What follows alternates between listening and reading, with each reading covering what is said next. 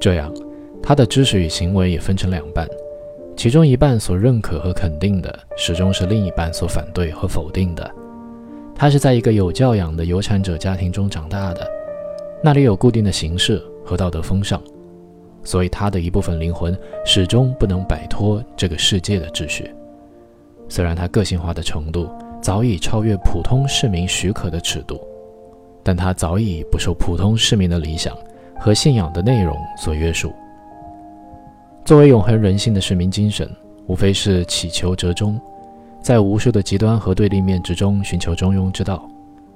我们从这些对立面中任意取出一对为例，例如圣者与纵欲者的对立，我们的比喻就很容易理解了。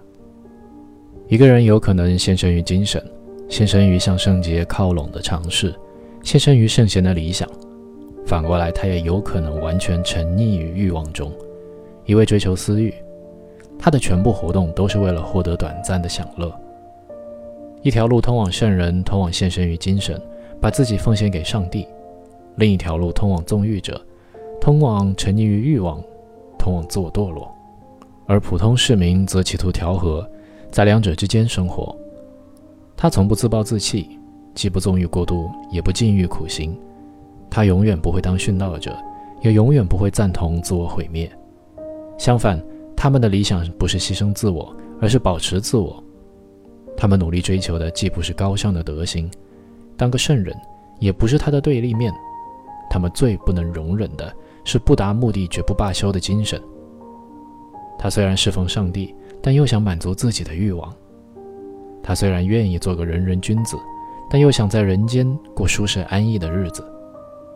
总而言之，他们企图在两个极端的中间，在没有狂风暴雨的温和舒适的地带安居乐业。他们成功的做到了这一点，不过放弃了某些东西。他们的生活和感情缺乏那种走极端、不达目的不罢休的人所具有的紧张与强度。只有牺牲自我，才能积极的生活。而普通市民最看重的是自我，当然只是发育不良的自我。他牺牲了强度，而得到了自我的保持和安全。他收获的不是对上帝的狂热，而是良心的安宁。不是喜悦，而是满足；不是自由，而是舒服；不是致命的炽热，而是适宜的温度。因此，就其本质来说，市民的生活进取性很弱，他们左顾右盼，生怕触犯到自己的利益，他们是很容易被统治的。因此，他们以多数代替权力，以法律代替暴力，以表决程度代替责任。